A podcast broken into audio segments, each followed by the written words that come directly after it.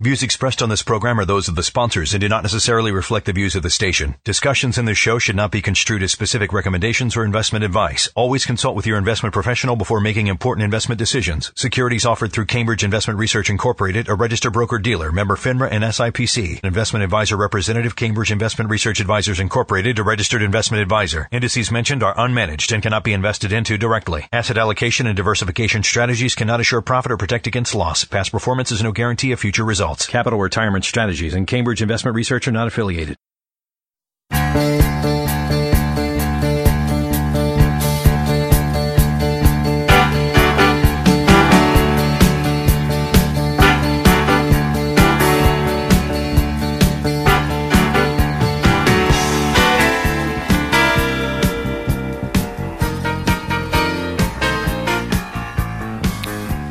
All right, welcome to Plan for Life Now. I am Steve Killiani. And I'm Dave Murray. Back right. from my vacation that I didn't go on. Well, no, let's. Well, I did take a vacation, but it was horrifically bad compared to my original plans of. You had a working. Well, maybe that was Okay. before the last podcast. You had that working vacation where you went up to New York and Worked for my your daughter, Right. Who's starting her own business or working in her own business, and then you were supposed to go to Puerto Rico. Yes. We had a few clients who emailed saying, "Hey, did Dave make it back?" Dave didn't make it there. So it's a good thing I'm also interested for fun. Like whenever there's a weather event like these hurricanes, I really follow it probably closer than the average person. I'm just kind of interested. So I saw Irma coming along my vacation. I was supposed to leave on the Sunday before Irma hit on in Puerto Rico. Irma hit on a Wednesday, I believe, and I was supposed to leave on the Sunday, mm-hmm. like spending a week there. And I saw it the previous Wednesday as a little blip on the hurricane's baby hurricane. And even then, they were starting to say about where it would probably go, and each day it got worse and worse. And at the time, you know, at the end of the day, it didn't really. I mean, Puerto Rico lost a lot of power. It wasn't great, Right. but they were of all those islands, they, They really had it the crushed, best. no. They didn't get, but at the time, it looked like they were going to, it was a no-brainer not to go. well, it still would not have been the most enjoyable. Do you realize there were people who were in St. Martin? If you ever been there before, I don't think I've ever been there. I've been to Uh, some Caribbean, but it's supposed to be beautiful. There are people, tourists, Yeah. who were really getting worried. It was destroyed. Yeah. There was no food, no water. This is as of today. It's like people had trouble getting out. And that was my big fear, but it was pretty much a no brainer. I'm not really a thrill seeker. Nah, I you don't want your financial planner to be a thrill seeker. I don't think you needed to roll the dice on that one. Not a thrill seeker. You're not going to be one of those storm chasers that drive around trying to catch I be a tornadoes. storm driver awayer from person. I think that's the smarter approach to so take. yeah, so that was basically that. But you and I were talking, which is the reason we decided to do this podcast about look at these two hurricanes, Harvey um, and Irma, Right? and how would that? We were just talking about this this incredible bull market, the bull market of The bull market 2009. doesn't end. You know, as of today, that we're, the day we're doing this, the S and P 500 is on the verge of hitting 2,500. Yep. Last time I checked, it's around as of today, maybe five points away from 2,500. And March, I just decided to go back and look at March of 2009, right before the stock market really started to go up. I believe the S&P 500 was in the 600s somewhere. You know what? I actually pulled this up here. Well, I got March 6th. Will you take that? Sure. March 6th, 2009, the S&P 500 683. 683 and And here we are today. We're recording this on September the 13th, and as of right now, 2497. Nope, down to 2496. So, All right, but you're always looking. So a, a a bear market is always looking for something bad to make it worse, Mm-hmm. and a bull market is always looking for something good. So these hurricanes in a bear market, you know, Houston, Jacksonville, all the all of Florida, oh my gosh, it would have made a bad market even worse. Look at all this. Look at all this damage. Look at all this no more jobs, even worse, blah, blah, blah.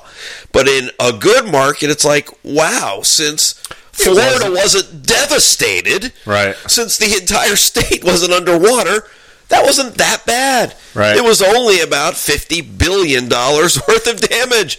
No, we got out of that one unscathed. Yeah, it's glass half empty, glass half full. I mean, in a bull market, you're right. The the market, the emotions of everyone will tend to look on things and find the bright side, find the silver lining. Whereas in a bear market, you know, anything happens, it just exacerbates it. It makes it a lot that much worse. It just tells me we're still in this bull market.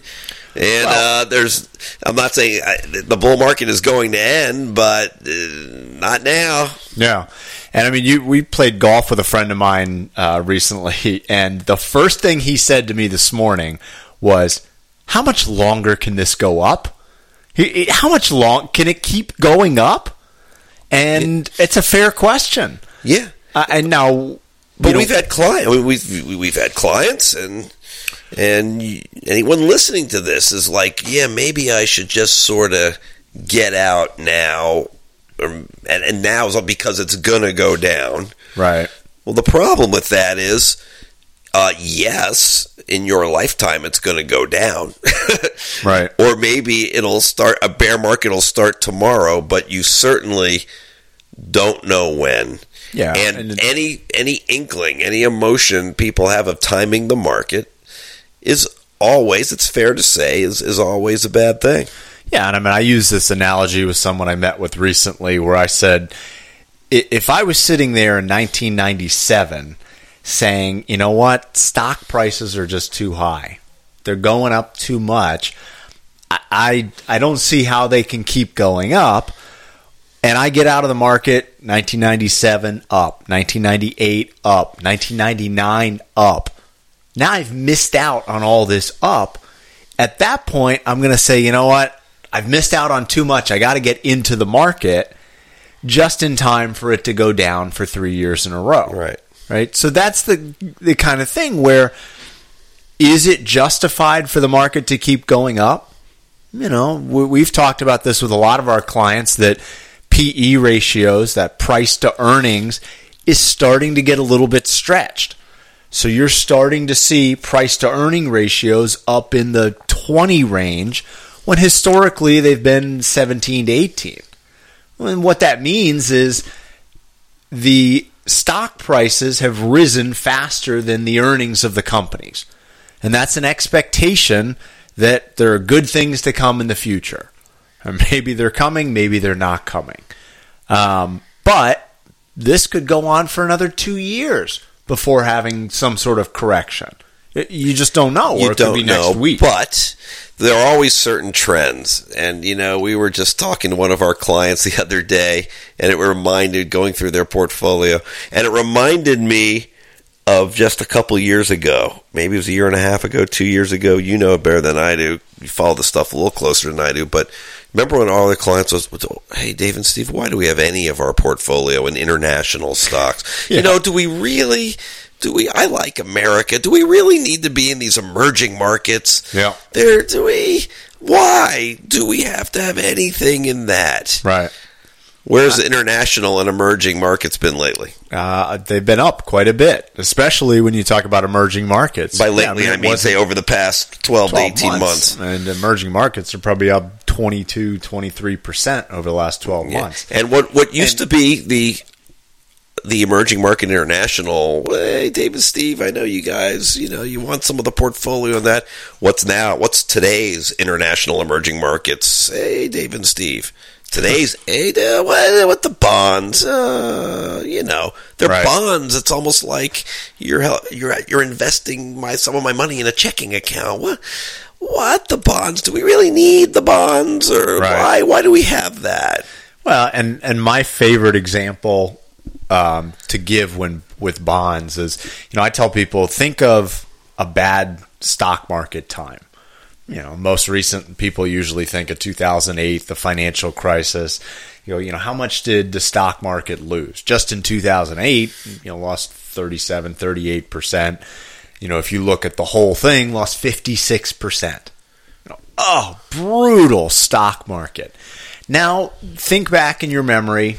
You know, you watch the news all the time. Think back to the last brutal bond market. You know, oh, I, I don't know. I don't really follow the bond market. Well, I'll tell you when it was. It was in 2013.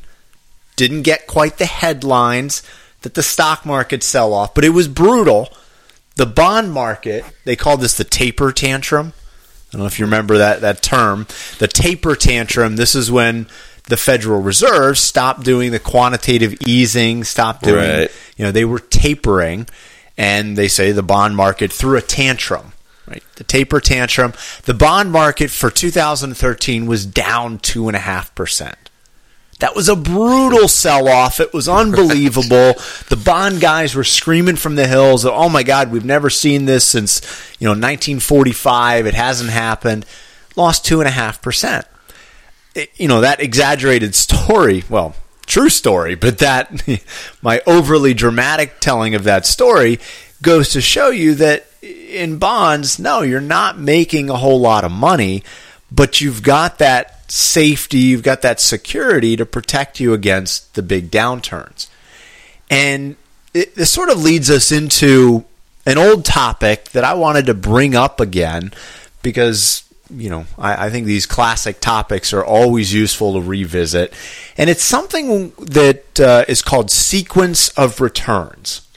Sequence of returns. And if you want to, you could Google this yourself. I'll try to put the link down below um, the podcast here if I remember to. Um, so you can see, you know, the charts, the numbers that I'm talking about. But the idea of sequence of returns, big picture, is that it makes a big difference, not just what your average rate of return is. Right? So a lot of people, what's the first thing you look at when you're evaluating an investment? The average rate of return. Right, over five, over ten, over fifteen Exactly. years, You know, whatever. people say, "Show me the one, three, five, ten lifetime." You know, I want to see what this fund has done. I want to see the returns. Oh, this one's been ten percent. This one's been twelve percent. Oh, it's beaten the index. It's lost to the index. I mean, that's what we're all kind of conditioned to do there. And the problem with that is average rates of return can be very deceiving when you're actually taking income off of a portfolio. And what sequence of returns really illustrates well, if you're looking at this, and obviously doesn't suit well for a podcast, is showing you how you could be looking at rates of return. And the example that I like, this is a 30 year example that shows you from 1975 to 2005.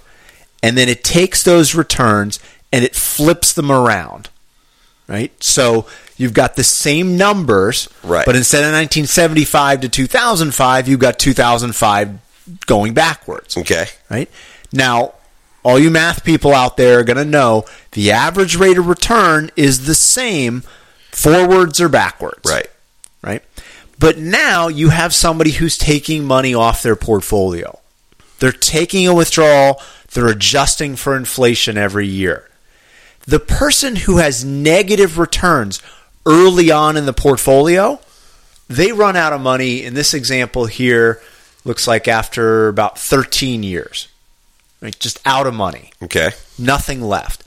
In the other example, after 13 years, this person has, you know, they started with 250, they're up to $600,000 after 13 years.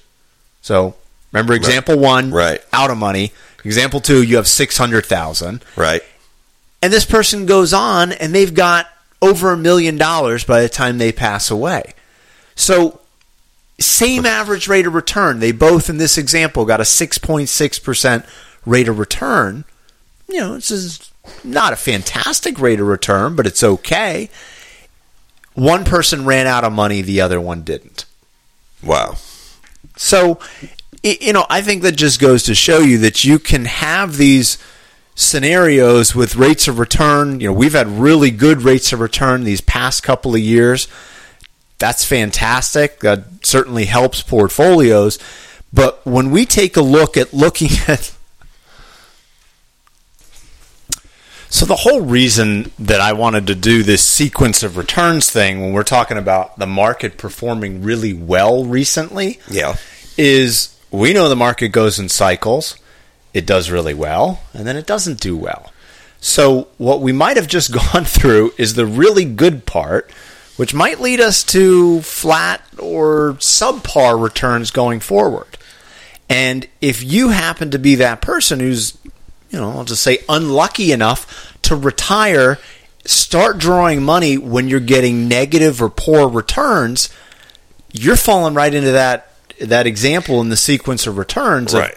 And even worse, you don't even know it. You're basically drawing money off your portfolio. Your portfolio's been going up. You're not really thinking too much about the withdrawal of that money because it's the good times, not mm-hmm. just for growing your assets, but for withdrawing your assets, obviously. right.